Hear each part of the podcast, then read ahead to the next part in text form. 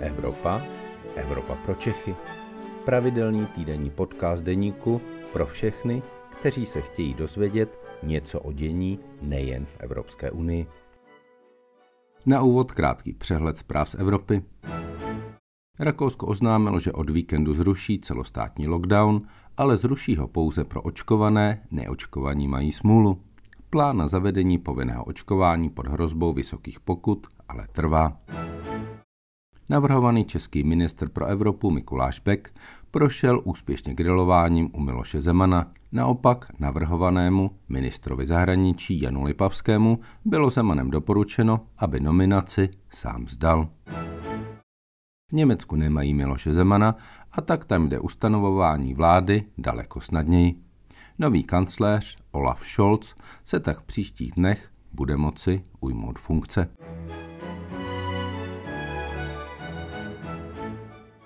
Dobrý den, mé jméno je Luboš Palata, jsem evropským editorem deníku a vítám vás u dalšího pokračování podcastu Evropa pro Čechy.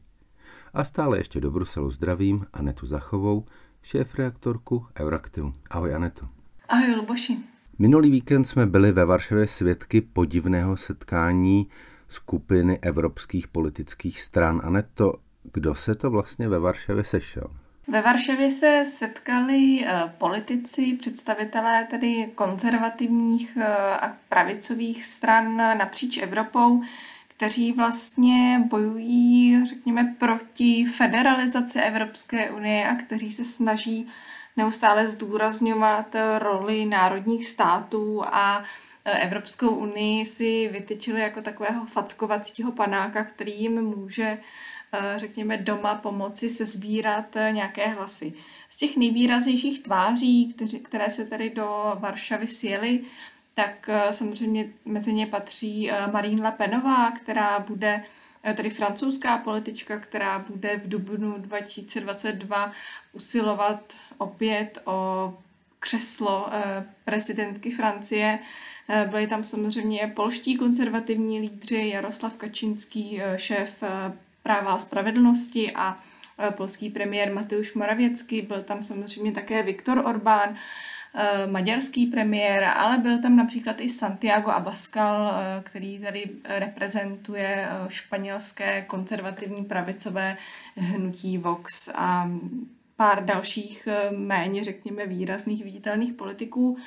A oni tam se snažili dohodnout na nějaké spolupráci, kterou by mohli řekněme, blokovat právě ty zmiňované snahy o jakousi federalizaci nebo o, nějakou, o nějaké prohlubování eh, evropské integrace. Eh, tak trochu se očekávalo, že by tam třeba mohla vzniknout nějaká nová evropská strana, která by zkrátka tyto lídry združovala, protože v současné době jsou všichni tak jakoby rozesetí mezi těmi různými evropskými stranami, Eh, třeba eh, Marine Le Penová je vlastně členkou eh, europarlamentní frakce Identita a demokracie. Jejím členem z českých řad je SPD Tomia Okamury. Pro změnu Viktor Orbán, tak jeho strana Fidesz tak nemá tuto evropskou stranu a tak jako poletuje vlastně mezi, mezi těmi evropskými frakcemi a třeba Právo a spravedlnost, polská vládní strana, tak to je zase součástí té evropské frakce konzervativců a reformistů, eh, do které spadá třeba česká ODS. Takže nyní jsou tito politici po Evropě rozesetí nejen, řekněme, geograficky, ale i politicky. A stále se objevují snahy nějakým způsobem propojit a vytvořit nějakou novou Eh, celoevropskou stranu, celoevropskou rodinu, která by právě eh, tyto podobně smýšlející protievropské politiky združovala.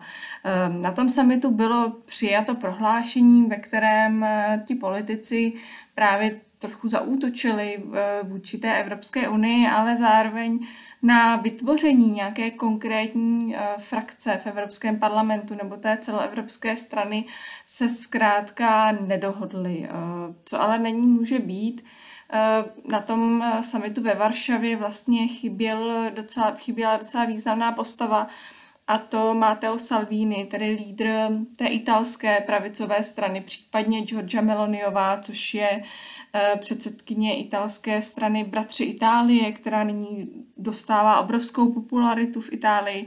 A ti tam chyběli, eh, což určitě pro ty polské organizátory byla velká škoda.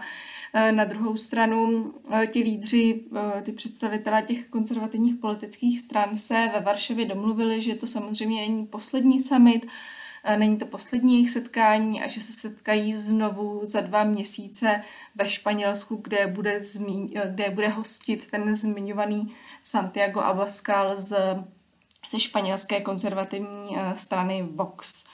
Eh, měli jsme tady takový, řekněme, další pokus o utužení eh, vztahů mezi konzervativními a pravicovými stranami v Evropě. Samozřejmě, že eh, má to i svůj efekt na domácí voliče, protože zkrátka je dobré ukázat eh, těm domácím voličům eh, něco ve smyslu nejsme v Evropě sami. Máme tady spojence, máme tady kamarády, Můžeme si vzpomenout, že podobnou strategii volil třeba i Tomio Okamura před volbami, kdy vlastně do Prahy přitáhl Marín Lepenovou a ukazoval, že SPD je vlastně jako členem něčeho většího, něčeho Eh, významnějšího, ale i mm, vlastně pak ta spolupráce v reálné, eh, vlastně v té reálné politice je skutečně mizivá. Já jsem tady zmiňovala eh, nějaký, řekněme, snahu zapůsobit na domácí voliče. Ten summit se uskutečnil ve Varšavě Eh, Luboši, jak vlastně eh, ten summit jako takový eh, byl přijat právě v Polsku, které bylo organizátorem tohoto setkání? Tam samozřejmě máš v Polsku dvě roviny. Jedna rovina je ta rovina vládních voličů, na které to možná mohlo trochu zapůsobit, byť já si opravdu nejsem jistý, jestli Marine Le Penová, která opravdu má stále punt z té protievropské francouzské hrozby pro celou Evropskou unii, jestli může nějakým způsobem eh, pomoci současné polské vládě práva a spravedlnosti nahnat nějaké domácí body, ale možná se mílím. Eh, každopádně eh, polská vládnoucí strana práva a spravedlnost to vydávala právě za nalezení těch nových spojenců, za vytvoření jakéhosi nového bloku, který chce bránit eh, federalizaci Evropy, který chce bránit eh, ten polský národní stát. Na druhé straně pro voliče polské opozice a pro polské opoziční politiky to bylo potvrzením toho směru, kterým se právo a spravedlnost vydalo poslední rok, možná už trochu déle, a to je směr, který jde do konfrontace s tím hlavním evropským proudem, který podle některých polských opozičních politiků krok po kroku vede eh, k vystoupení Polska z Evropské unie, a který vlastně vytváří v Polsku, které vždycky bylo po ty poslední desítky let eh, obrovským způsobem pro evropské nálady proti Evropské unii. To je z pohledu polské opozice velmi podstatné a velmi nebezpečné a já si myslím, že prostě mají pravdu. Ono samozřejmě se to setkání jde nazvat různě. I ty si používala takový ten termín, který používá právo a spravedlnost, že šlo o pravicové konzervativní strany, které se sešly a jakoby to vypadalo, že to jsou vlastně v úvozovkách normální evropští politici. Ehm, a pak eh, si i v některé té větě použila, že eh, to bylo eh, setkání proti evropských politiků a právě někde na téhle mezi se všechny tyto strany pohybují, že ještě jakoby říkají, že jsou vlastně proto, aby Evropská unie byla zachována na druhé straně. Mnohé z těch stran na Evropskou unii útočí úplně na její základy, chtějí jakýsi návrat zpátky, rozhodně žádný posun ku předu a vlastně kritizují Evropskou unii za takové věci, jako je obrana demokratických hodnot, obrana právního státu a vyhlašují například to, že v Polsku není v tuto chvíli plný právní stát za něco, co je polská domácí záležitost a do čeho vlastně by Evropská unie neměla Polsku mluvit, což je z mého pohledu samozřejmě naprostý nesmysl. Polská vládní strana Právo a spravedlnost našla tuto skupinu politiků, která zřejmě je ochotna ad hoc Polsko v některých těch sporech s Evropskou komisí a s Evropskou unii podporovat. Z mého pohledu je to ale skupina velmi nešťastná a vlastně to právo a spravedlnost posouvá někam, kam si téměř nikdo nedovedl představit, že by eh, právo a spravedlnost ještě před několika lety zamířilo. Já bych jenom k tomu právu a spravedlnost doplnila, že tam je vlastně zajímavé, že eh, vždycky tato polská vládní strana si stavěla na takovém tom protiruském eh, postoji, na ochraně vlastně Polska před nějakým ruským vlivem. A třeba právě Marine Le Penová je známá tím, že má velice dobré vztahy s Ruskem. To samé platí pro toho italského lídra Matea Salviniho, takže tam vlastně Eh, práva a spravedlnost se dostává tak trochu eh, do spolků eh, politiků proti jejichž politice nebo proti jejichž vazbám na Rusko třeba kdysi se výrazně stavěla. Takže i tam je možná fakt, že návštěva Marine Le Penové ve Varšavě by některým těm voličům této strany mohla v nich třeba vzbudit nějaké i negativní emoce vůči, vůči této straně. Je to prostě velmi podivná hra a z mého pohledu vlastně nedává pro Polsko jako zemi vůbec žádný smysl pouze v tom, že právo a spravedlnost prostě hledá jakékoliv spojence napříč Evropou, které by jí pomáhaly obhájit její těžko obhájitelnou politiku. My tady máme ale jeden eh, domácí problém a to je, že občanská demokratická strana, jak už si zmínila, je v jedné frakci právě s právem a spravedlností. Naštěstí eh, v té Varšavě eh, zástupci občanské demokratické strany, alespoň pokud jde o veřejně přístupné zdroje, eh, na tom samitu nebyli. Jak velký problém je vytváření této podivné skupiny pro občanskou demokratickou stranu a její evropskou politiku, Anetu? Já si myslím, že to, že ODS je v jedné té evropské politické rodině právě s právem a spravedlností, eh, tu image ODS v Evropě úplně nevylepšuje. Myslím si, že to je velká, velká škoda. Zároveň musíme to vnímat tak, že ODS je vlastně stranou, která je jakousi matkou té celoevropské frakce reformistů a konzervativců, má to zkratku ECR, ECR. Eh, I třeba Jan Zahradil, eh, český europoslanec, eh, také jeden zase z otců ODS, tak vlastně byl i mezi těmi hlavními představiteli té evropské konzervativní scény.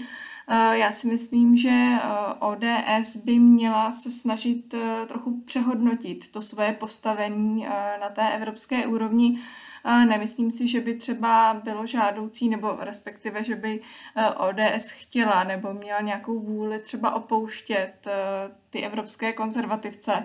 Eh, na druhou stranu možná ta role ODS bude v tom ty konzervativce vrátit zpátky na nohy a nedovolit k tomu, aby se řekněme, čím dál tím více posunovali doprava, jako to dělá právě právo a spravedlnost. Takže tam to bude určitě zajímavé eh, v rozhovoru eh, s Mikulášem Bekem pro Deník N, tak Mikuláš Bek, který budoucí, eh, očekávaný budoucí ministr pro evropské záležitosti, který má velice blízko k Petru Fialovi, tak on vlastně říkal, že Petr Fiala by měl mít spíše blíž k, řekněme, evropským lidovcům, to znamená k té středové straně.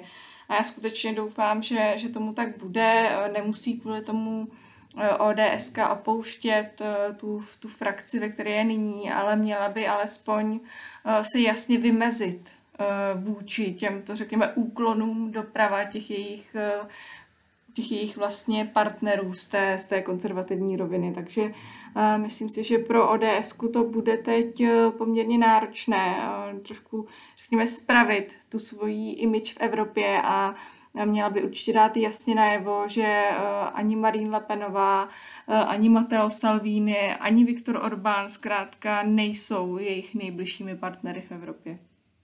Je možné, že ono to dopadne tak, že právo a spravedlnost eh, vyřeší tohle dilema za občanskou demokratickou stranu samo, když prostě přejde eh, do nějaké společné frakce s Viktorem Orbánem a s Marine Le Penovou a tím pádem eh, jakoby ta ODS zůstane v té své eurorealistické frakci sama, takže možná to tím ulehčí Eh, pozici Petru Fialovi, který jakoby nebude muset nic řešit, protože právo a spravedlnost to tak říkajíc vyřeší za ODS, ale uvidíme, jaký ten vývoj bude. On rozhodně není eh, nějaký jednoznačně nalinkovaný, není úplně jasné, jak bude ta spolupráce nastartovaná ve Varšavě dál pokračovat. Je to každopádně ale velmi důležitý signál Eh, dovnitř Evropské unie, eh, protože to hodně vypovídá jak o Maďarsku, tak o Polsku, tak o jejich spojencí v rámci Evropské unie a my tento vývoj budeme i v dalších podcastech rozhodně sledovat. Dnes už jsme se dostali na konec eh, našeho dnešního podcastu. Aneto, já ti moc děkuju za to, že jsi se k nám připojila z Bruselu a přeju tam ještě hezký adventní den. Děkuji moc a posílám pozdrav našim posluchačům. To byl podcast Evropa pro Čechy. Příští díl poslouchejte opět ve středu ve 12 hodin. Naslyšenou se s vámi těší váš Luboš Palata.